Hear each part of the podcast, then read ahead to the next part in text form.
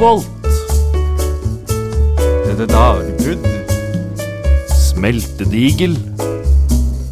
Skeining. Stoll. Forhåpning. Malmveien. Smeltehytta.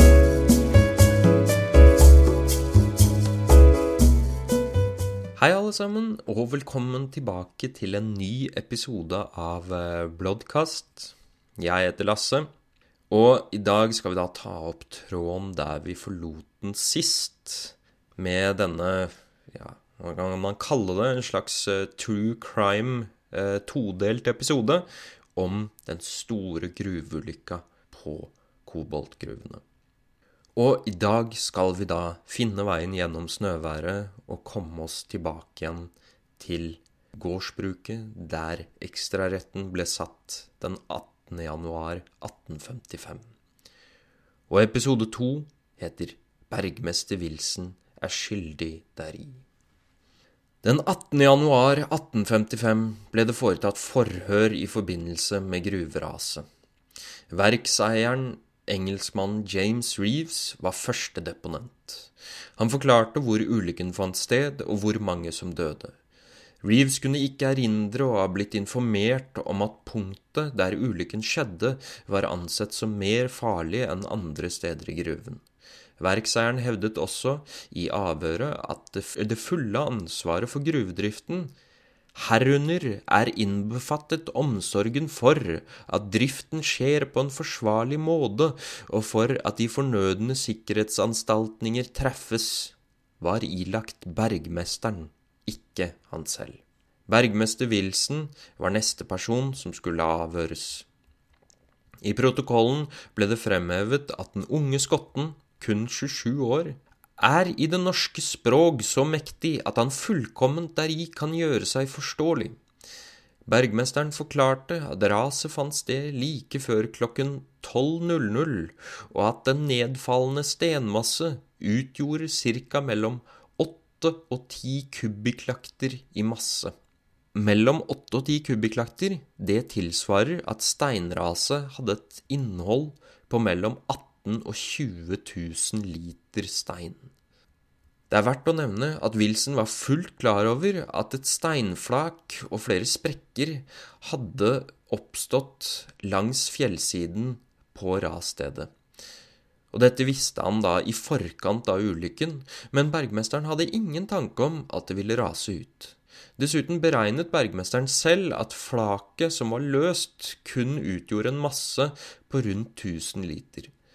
Bergmesteren antok at gruv, eh, grunnen til raset var temperatursvingninger, og at vann hadde rent inn i sprekken. Når vann fryser, så utvider det seg, og når det tiner, så smaler det inn igjen, og dette kunne da forklare at flaket da raste ut. Wilson forklarte videre at han hadde beordret at stigeren lørdagen, eh, før raset, og stigeren er da altså arbeidslederen eh, på gruva, skulle forsøke å fjerne det løse flaket. En arbeidsgruppe på fem mann forsøkte å slå løs de usikre områdene, men klarte det ikke.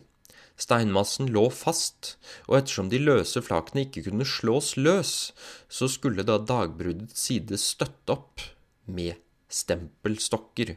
Og da kan vi jo bare kaste oss litt tilbake igjen, for de av dere som ikke har hørt så mange andre episoder, så er det stempler, eller stempelstokker, i gammel gruvedrift. Det var da altså tømmerstokker som da ble målt opp, sånn at de var akkurat like lange, sånn at de rakk fra én side til en annen side inne i gruva. Og så ble de da slått inn, eller stemplet inn i fjellet i eh, små, eh, uthogde eh, spor, sånn at stokkene da støttet opp fjellsidene. Og stemplingsarbeidet skulle begynne samme dag som raset skjedde. Dessuten ble det også sagt at det var tre rader med stempelstokker på, som allerede sto på ulykkesstedet. Flere gruvearbeidere ble også avhørt. Av dem var det ingen som hadde en nevnverdig mistanke om at det var mer farlig å arbeide på stedet der raset skjedde, enn andre steder i gruven. Vel, det vil si, dette er kanskje ikke helt riktig. Det var da noen som hadde noen mistanker og noen bekymringer, men de fleste var da enige om at gruvearbeid er stort sett forbundet med en viss fare. Stiger Ole Stenstuen mente at fjellsiden var trygg. En av de døde, Torgeir Trulsen, skal imidlertid ha ytret bekymring for at sikkerheten på ulykkesstedet ikke var bra nok, og dette skal han også ha tatt opp med stigeren. Selv etter at stigeren mente at stedet var trygt, skal Trulsen ha snakket med en av sjakktauerne, og dette var da de arbeiderne som hadde ansvar for å sette opp disse stemplene, og Trulsen lurte da på muligheten for å få satt opp noen stempler på nevnte sted. Det ble også rapportert fra flere hold at når det ble hamret langs den østre veggen av, ø, på ulykkesstedet, så hørte erfarne bergmenn at siden hadde løse områder i form av dumpe, hule lyder. Det ser ut som om rettsbetjentene som gjennomførte avhørene, hadde to målsetninger ved sine avhør. Det ene var da å få fram om arbeiderne var redde for å arbeide på ulykkesstedet, samt å finne ut om den engelske ledelsen hadde mindre fokus på sikkerhet enn tidligere eiere. Det kan være interessant da for dere som da hører på, å høre et utdrag fra vitnesforklaringen. Og dette er da eh, hentet fra ekstrarettsprotokollen for Modum mellom 1847 og 1857 og dette er da den nedskrevne forklaringen til en av de som overlevde gruveulykka, men som allikevel ble rammet av den. Denne mannen het da Lars Svendsen Skuterudflaten, og han ble vi allerede kjent med i forrige episode. Lars kunne ikke møte på rettsstedet, så eh, derfor så måtte da Retten begav seg derefter ned over til Skuterudflaten, hvor som tiende deponent avhørtes Lars Svendsen Skutrudflaten. Lars Svendsen sakte seg 24 år gammel og arbeider i Modums Blåfarverks tjeneste, og forklarte at han den 13. desember forrige år arbeidet i mellomgruben, der i gruben nummer 7 og 8, på det sted hvor i tillegg av førstedeponent nevnte arbeidere var beskjeftiget. Omtrent 20 minutter fra tolv om middagen, altså straks før de skulle forlate arbeidet, hørte deponenten at det knaket langs grubens side, hvorfra han så i vær, været. Der kom et stort stykke av grubens østre side styrtende over dem, således at deponentens ene ben ble knust medens Ole Larsen Bøenseie kom uskadet derfra, for med Lars Søya og de fem andre arbeiderne knuse det således at de dels døde straks, dels kort efter. Deponenten hadde den gang arbeidet på dette sted i gruben i en og en halv uke, medens han tidligere ikke hadde arbeidet her. Han hadde ikke, foruten han begynte at arbeidet på stedet, hørt noe om at det skulle være forbundet med mer fare at arbeidet der enn annensteds. Men da han begynte at arbeidet der, hørte han av avdøde Torstein Bærum, der hadde arbeidet der lengre, at den østre side av gruben skulle være stygg, og det at et område var stygt, betydde at det var spesielt farlig og bankede derpå den med hammeren så langt som det kunne nå, det vil si omtrent to meter, hvorved det hørtes sterk, hul lyd. Deponenten så at der i bunnen av gruben var en sprekk i den østre side, hvilke sprekke hadde retning oppover, men på ett sted har sprekkeden på siden av det løse berget et stykke oppover, men han erindret ikke at han la merke til at det der gikk så høyt oppover som to meter. Arbeiderne talte seg imellom om at det var stygt at arbeidet her, liksom det på grunn herav om fredagen før nedstyrtningen talte til stigeren og ba han om at her kunne få til at få brutt det løse berget ned. Det skal han også ha forsøkt om lørdagen, medens det egentlige gruvearbeidet stansedes, men han skal ha fått ned litt på den nordre kant. Torgeir Trulsen gikk da frem og spurte ham, stigeren altså, om det kunne gå derhen og arbeide. Hertil stigeren svarte at han trodde det, da han hadde forsøkt på alle mulige måter at få ned uten at det var lykkes. De gikk derfor til arbeidet, men da sprekken fremdeles forekom dem som mistenkelig, talte de med stigeren om der ikke kunne bli satt stempler på dette sted. Hertil stigeren svarte at det ikke kunne skje nu, da sjaktarbeidet den gang hadde akkordarbeid på et annet sted i gruven. Deponenten talte ikke til bergmesteren herom, og kjente ikke til hvorvidt noen av de øvre har gjort sådan, eller hvorvidt stigeren beretter derom, så der at han ble eh, bleven ytret. Deponenten hadde ikke noen kjennskap om hvorledes grubens side var eh, beskaffen lengre opp imot jernbanen. Der hadde vært frostvær mandag og tirsdag. Herpå den natten til onsdag og onsdagen løyde, men deponenten la ikke merke til at grubens østre side ved det anmeldte sted om onsdagen hadde annerledes eller mer mistenkelig utseende enn tidligere.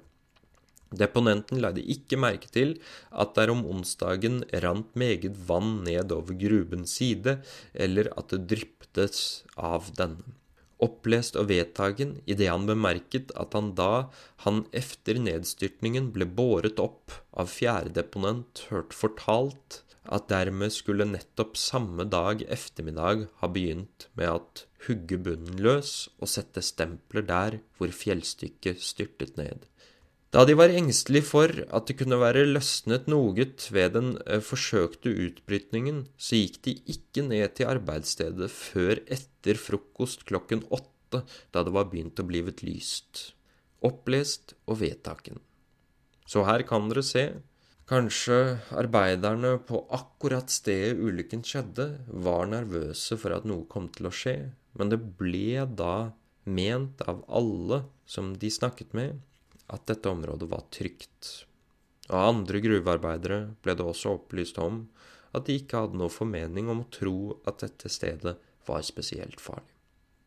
Det var ikke arbeidernes vitnemål, men snarere beretningen fra forrige bergmester, Friedrich Schmidt, som forsterket rettens mistanke om at Wilson hadde opptrådt skjødesløst Schmidt hadde i gang satt gjensettelsen av et bergfeste i området der ulykken skjedde. Da Wilson tok over for forrige bergmester, beordret han bergfestet bortsprengt. Det ble mistenkt at et bergfeste ville i større grad klart å holde tilbake steinraset, og det ble også mistenkt at Wilson beordret det sprengt fordi det var lettere å sette opp stempelstokker enn å sette igjen et bergfeste. Og her kommer vi jo litt tilbake igjen til det igjen, da. Hva er et bergfeste? Og et bergfeste, det, er da sikker, et sikkerhetsgrep som ofte ble tatt i gruver. For dere som har hørt de tidligere episodene, så kan man si det at når f.eks. det ble laget strosser, det vil jo da si at uh, inne i fjellet, når man fant malmen, så var jo det ofte en stor sone hvor det var malm. Og da måtte jo gruvearbeiderne ta ut all malm. Og da ble det store hulrom inne i fjellet. Og sånne store hulrom kunne jo da føre til usikkerhet. Og det kunne føre til ras. Derfor så var det vanlig at uh, forsvarlig gruvedrift var da sånn at man satte igjen fjell i disse strossene. Uh, ser ut som store på en måte bruer av fjell som står på tvers i gruva. Dette var vanskelig og tidkrevende arbeid, for man måtte ofte brenne litt sånn rundt disse festene. For man kunne ikke bare sprenge de ut. Det var vanskelig. Og dessuten så satte man da igjen store deler malm. For disse festene hadde jo da koboltmalm inni seg. Så man tapte jo på en måte penger på det også. Derfor så var det da sånn at uh, noen steder, også i Norge, så var det da sånn at ledelsen litt sånn i det stille, sprengte bort gamle bergfester og valgte å ikke sette det igjen, fordi da sparte man tid, og man tjente litt penger. I det korte løp, da. For dette var jo da helt fram til et gruveras skjedde. Og retten mistenkte da at Wilson hadde drevet gruvene uforsiktig og skjødesløst fordi han da ønsket å sprenge bort det påbegynte bergfestet, og for da istedenfor å bare sette igjen eh, stempelstokker for å støtte opp tomrommet. Når det er sagt, så hevdet da stigeren Ole Stenstuen at han ikke hadde noe belegg for å påstå at Bergfest i større grad hadde kunnet holde tilbake raset enn det stempelstokkene gjorde. Etter at avhørene var ferdig, ble det bestemt igjen, som vi sa tidligere, at tiltale skulle reises mot bergmesteren. Og dette var da Det var ikke vanlig på den tiden at uh, ledelsen for verk måtte stå på denne måten til ansvar for uh, ulykker, men dette ble nok sett på som spesielt alvorlig fordi hele seks mann døde. Wilson på sin side hevdet sin uskyld og krevde ikke bare å bli frifunnet, men å slippe å betale saksomkostninger. Gjennom rettssakene som fulgte på løpende bånd både våren og sommeren 1855, gjentok vitnene det samme. Gruvearbeiderne forsto at arbeidet var forbundet med en viss fare, men få hadde sterke mistanker om at ulykkesstedet var spesielt farlig å arbeide på. Få hadde også synspunkter på om daværende ledelse hadde nedprioritert sikkerheten kontra de forrige eierne. Og det var ikke bare gruvearbeidere og ledere som ble kalt inn til avhør. Enker, sønner, tjenestepiker, og til og med en sunnmann ble kalt inn. Og sunnmannen, kan jeg jo si sånn Det var jo da en viktig mann i da infrastrukturen i Modum. I den gamle infrastrukturen, iallfall. Før det kom bruer. For uh, Modum har jo mange elver, og da måtte man ha en sunnmann som kunne flåte over personer og materiale på forskjellige sunnsteder, som dette ble kalt. Så Sundmannen hadde da selvfølgelig også god kjennskap til gruvearbeiderne i området. Men det var vel ingen helt klare bevis som ble fremlagt for retten. Og den 2. oktober ble det avsagt dom i Drammen. Her ble bergmester Wilson frifunnet, men han ble dømt til å betale saksomkostningene.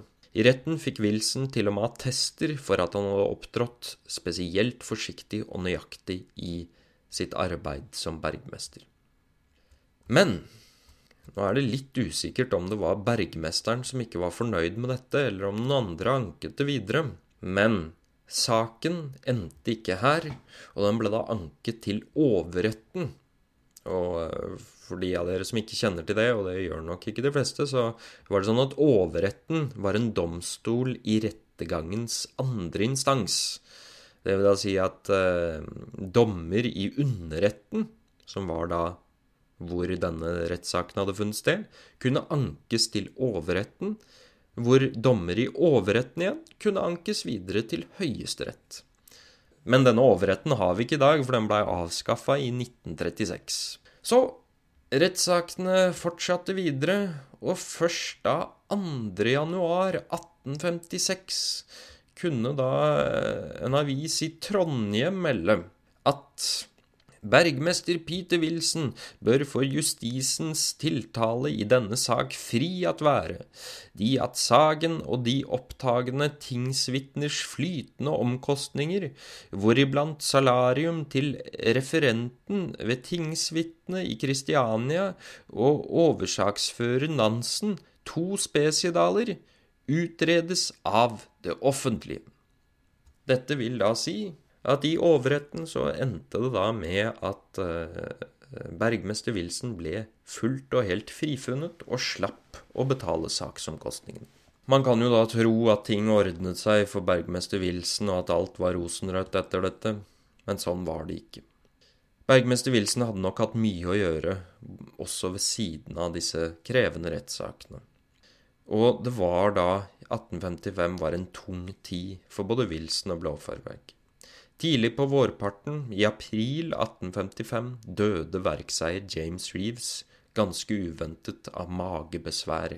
Verkslege Heinrich Tavlov skal ha holdt verkseierens hånd da engelskmannen trakk sitt siste åndedrag i direktørboligen på Fossum. Hele arbeidsstokken på Blåfarverket ble oppsagt fra 14. april, og verket ble lagt ut for salg. Wilson hadde da sin fulle, fulle hyre med å skaffe all den nødvendige dokumentasjonen for å kunne gjennomføre et salg, og auksjonene fant da sted på sommeren og høsten 1855.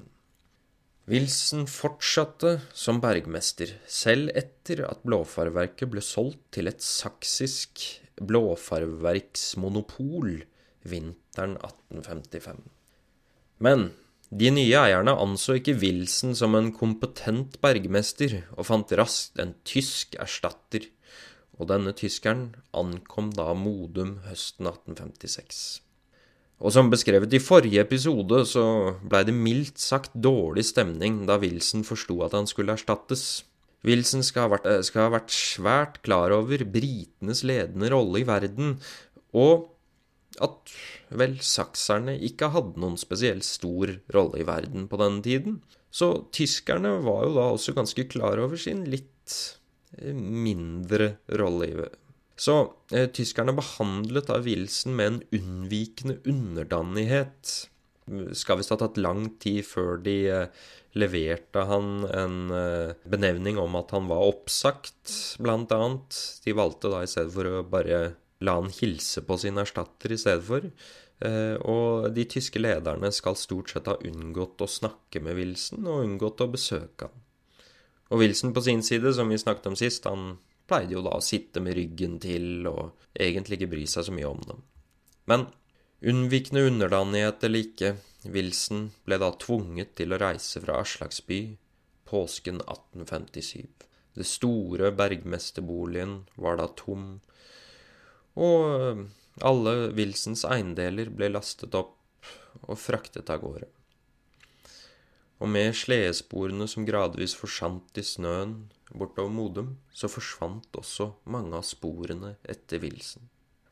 Wilson forsvinner fra kildene i nesten 50 år, og det eneste vi kan si med noe sikkerhet, er at han antageligvis gifter seg, og deretter blir etter hvert enkemann.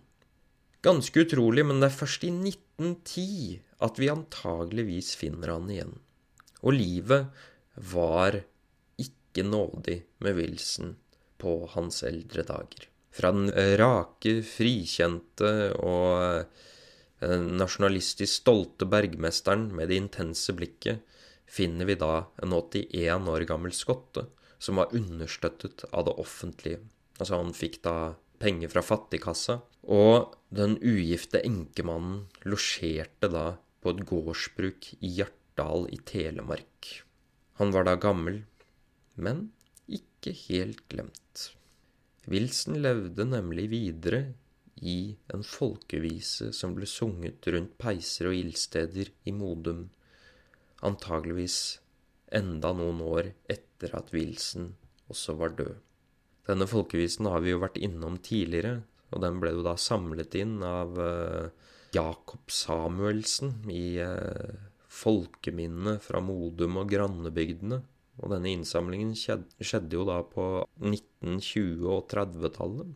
Og da kan det jo være passende å lese moingenes dom over bergmester Wilson, selv om han da ble frifunnet i retten. Stigeren tar vi aldeles fri, men bergmester Wilson er skyldig deri. Takk for meg, det var nok en episode av uh, Bloodcast. Og hvis du liker podkasten vår, så uh, fortell en venn, da. Eller uh, gi oss en rating, da vel.